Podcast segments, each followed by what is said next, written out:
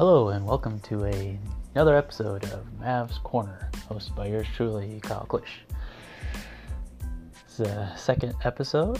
Uh, if you listen to the pilot episode, you'll notice it was it was a pilot episode. Uh, not not the greatest quality, but uh, what do you expect? So, hey, you know what? Uh, cheers back in the day. I had a really terrible pilot episode just didn't get good reviews, and then it became the greatest show of that time. So, not not saying that my podcast is going to be the next Cheers, but uh, yeah, just something to look forward to. so let's go ahead and get started and give you a little recap of what I talked about last time. I just gave you a, a glimpse of why I wanted to start a podcast and guess I forgot to mention why I didn't start a podcast earlier. I uh, really didn't get into podcasts until late last year, and also didn't feel comfortable talking about the Dallas Mavericks because I was busy at, you know, having multiple jobs and going to uh, school full time. And I also didn't have time to watch every Dallas Mavericks basketball game, so definitely didn't feel like I really uh, knew what I was talking about. But now I've got myself a way to watch every game, and my schedule has lightened up, so I am really looking forward to watching most, if not hopefully all the games, and also be uh, looking forward to talking to you guys about it and giving you a recap of every game and such, and previews. So, uh, I also uh, went a little bit into my predictions. I uh, pre- I am predicting that the Mavericks will get 43 wins, hopefully more, of course, but I think they're going to get 43. That's that's the mark, and I'll be keeping track of that. Of course, you can hold me to it. I'll be celebrating if they get 43 or more, and hopefully they get into the playoffs. That would be great, right? We all be happy. So that's pretty much the gist of what I talked about last time, and so I want to build off that and continue talking about what I'd like to see uh, next year. And uh, right now, I'm looking at Luka Doncic stats, and just there's you know there's so many things that you can pick apart with uh, stats uh, on NBA.com and Basketball Reference. So, like in particular, you can look at the month of March, and his defensive rating was almost 120, which, if you're not aware of how the stats work, the higher the defensive rating, the the worse that is. you can almost think of it as uh, more, more, points scored against you, I guess. And so, 119.4 is what he was at in March. His offense stayed pretty much the same throughout the entire year, but after February, like like I said in March, he dropped down to, or he his defensive rating went up to 120 basically, and you know that's that was after, of course, the trade. Um, that was well after the trade. Uh, I believe that's after the post. That's after the All Star game as well. So, uh, you know, he had a he he had his uh, hands full for a while, and I think that was the month where he kind of just let it all down a little bit, you know, rested and stuff. Especially in April, he didn't play that many games at all. He only played two games in April. So, would really like to see uh, the Mavericks play more games in April and more meaningful games in March and April for sure. Not, you know, get out of the playoff race that early. So, speaking of Luka Doncic, he uh, he posted several photos on Instagram uh, today. Like I mentioned in my last episode, you know, uh, KP and Luka have been posting pictures every now and then of them themselves working out, and it seems pretty legit how his workout is going, and he seems pretty determined to get a six pack. He promised, uh, I guess he promised Mark Cuban that he would get a six pack before the season starts. So looks like he's a man of his word and uh, stepping it up as far as working out. So it's really encouraging for us Mavericks fans to see those images, and I guess it looks like uh, Delon Wright is also pumping iron too. Apparently, he's gained 20 pounds uh, over the summer, so you might want to check out his Instagram. Looks like he's doing well, and very excited for him. I know he wasn't like a big name free agent, but count me as a guy who's super excited to see him and how well he plays off Luka. I think uh, he brings that great defensive mindset that this team needs.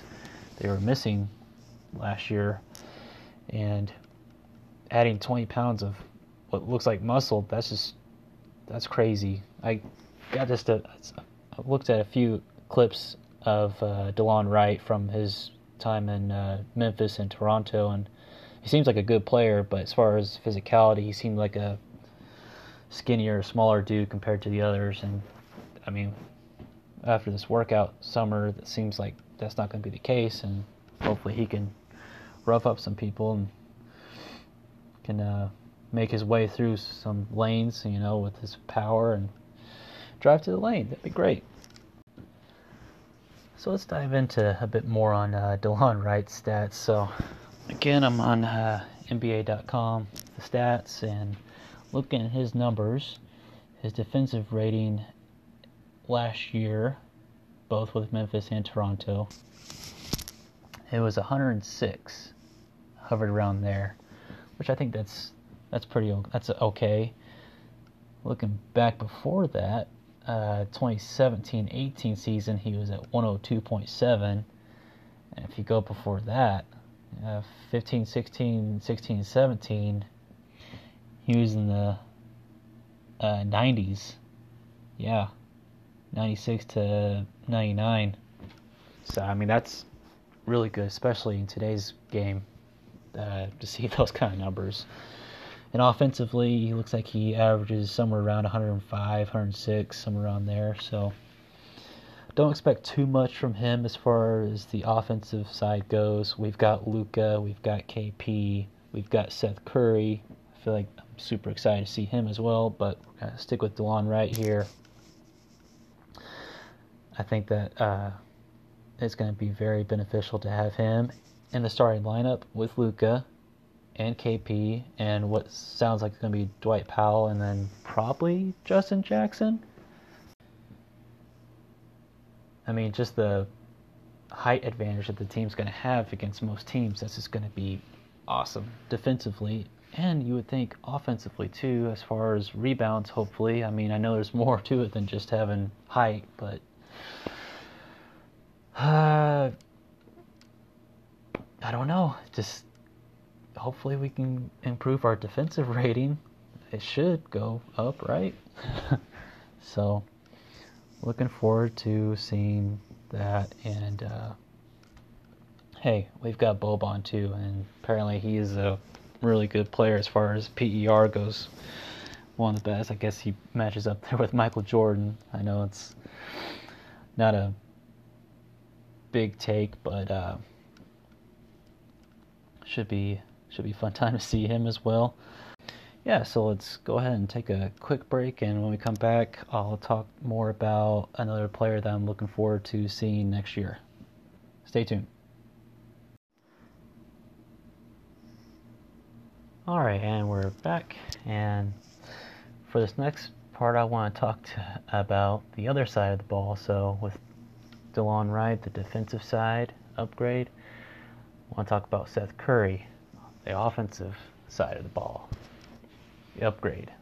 So, how great is that going to be with Luka passing to Seth Curry and, you know, hitting hopefully 50% of those three pointers, or darn near. But again, I'm looking at stats, and this time I'm actually comparing Seth Curry to another player. I'm not going to reveal yet who that player is, but just comparing the numbers, uh, Seth Curry, his three point percentage last year was 45%, and his field goal percentage overall was 45.6%. Both very good numbers, right? Three point attempts, he had 3.4, so just over three, so he made almost half those.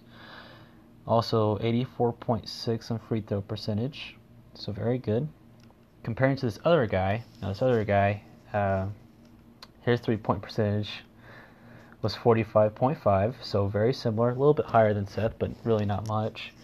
Field goal percentage 46.5, so again, just barely higher than Seth Curry, just by percentage, not even. And his free throw percentage was 84.1, just slightly under Seth Curry's. So it's about the same numbers as far as shooting goes, right? Now, the other guy, he played almost 10 more minutes per uh, game than Seth Curry did. Seth Curry, he only played 19 minutes a game. Probably going to increase slightly as a Dallas Maverick. I'm going to just guess he plays in the low 20s, maybe 21, 22 minutes, maybe a couple more than that. So I think his numbers will increase. Um, jump into, I know we're talking about Seth Curry, so we want to look at his offensive side, but let's look at his defensive side too. So, uh, steals, he had half a steal per game.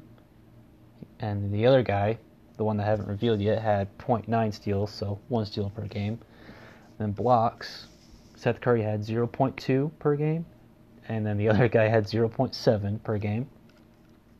Now remember, the other guy played almost 10 more minutes per game, so that helped his stats. Same time, I understand the argument of hey, if someone plays like you know the per 36 minutes doesn't actually equate like oh well if he played 12 minutes just multiply his numbers by three, right? No, the longer you play, the more tired you might get, things of that that nature. So obviously Seth Curry's numbers will rise with more minutes, but may not be exactly that way. Uh, like I guess guy played 10 more minutes and if he played uh, 30 minutes, so then like a third, so add you know plus a third to Seth Curry's numbers, maybe he gets close. He obviously he's going to get closer. My whole point is is comparing Seth Curry to this guy if you add the same amount of minutes that the other guy played, it'd be pretty close, right? I mean, maybe his percentage goes down, maybe it goes up a little bit. Who knows? Maybe it stays the same. But the other guy is Danny Green. You know, there shouldn't be too much of a shock after I told you the three-point percentage of 45.5. That was, uh, I think that was second highest, and Seth Curry was third highest. So, anyway, I mean, even the defensive stats, I mean, the steals and the blocks, there isn't that much of difference. I know there's a lot more to the defensive side of the ball, besides just steals and blocks, of course. Danny Green is definitely a better defender. I'm not here to, to vouch that Seth Curry is going to be just as good as Danny Green if he gets the same amount of minutes defensively. Offensively, though, it's it's the same. Truly, yeah, it, it, is. I'll say that. So I know in the uh, off season, whenever uh, we weren't looking for a big free agent and we were waiting on Danny Green, that was that was such a fun time. That's sarcasm. You may not get that, but um, a lot of us got upset that we didn't get Danny Green. I didn't get upset, and I was a little let down, but wasn't too surprised since you know we have a great track record of uh, getting free agents. Sarcasm again but we pretty much got what what Danny Green brings, except maybe the defensive side, maybe not as well. But I mean, then just let's talk about Delon Wright. You know, I know we probably possibly could have got Delon Wright and Danny Green, and then we could throw in the Patrick Beverley stuff too. But I won't get into that because we don't want to talk about the off season. That was dark times. So anyway, really looking forward to Seth Curry playing hopefully more minutes than 19 minutes that he averaged at uh, Portland. Looking forward to seeing those three pointers, you know, those corner threes, you know what I mean. And Seth Curry's numbers were pretty good, and um, he played with Damian Lillard and CJ McCollum there in Portland, two legit good players. I mean, Damian Lillard is a superstar. I don't care what you say, he is. So um, I'd like to say that Seth Curry's going to have it even better here in Dallas because of Luka and KP. And yeah, if we're going to compare Luka and KP versus Lillard and McCollum, there's there's uh, different arguments to that, different sides of the argument. I mean, maybe I'm a homer here, and I want to say I, I do. I want to say that KP and Luka are definitely a better duo than McCollum and Lillard, but Lillard and McCollum they have they have the chemistry already set. They've been playing for years. You got to give it to them right now. They have the experience. So Seth Curry probably benefited from those two more than maybe the benefit he gets playing with KP and Luka. Maybe, maybe. I mean, KP he's he's a center, so they didn't have a center there like KP, so maybe they play on KP more, and they uh, less pressure on the outside, the perimeter. So maybe that opens up Seth Curry and his three pointers. So uh, that's something to look forward to. I guess I'm gonna finish off by just uh, mentioning that I uh, I'm recording through my fo- my phone and my head my headphones. I uh, I do have a fancy microphone coming in, so hopefully the sound quality will be better here in the next couple of weeks. And I'll be loosening up a bit more as I keep pushing out these episodes. Yeah, just looking forward to seeing the benefits of all these guys working out. Hopefully, they get uh, more efficient shooting as well. But in the meantime, looking looking good to see uh, Luka workout and Delon Wright gained 20 pounds of muscle. My god, it's crazy. He's gonna be, be bulging muscles here quickly. You know, oh my gosh. So, uh, that's gonna that's gonna do it for me this time. Um, again, you can follow the podcast at at Mavs Corner on Twitter. Uh, shoot me a message or any questions that you have, and I'll be happy to answer them You can answer them on the podcast or on Twitter. Both doesn't matter. Uh, yeah, and I guess that's gonna do it. And hope to see you guys soon. Uh, one last thing: the schedule is gonna be coming out tomorrow, so that's definitely gonna have some good content. You can dive into the schedule big time and circle some special dates. That's that's gonna be a good time to look for. Uh, uh, looking forward to dissecting the schedule. So anyway, that's it for me. Uh, signing off and have a good weekend.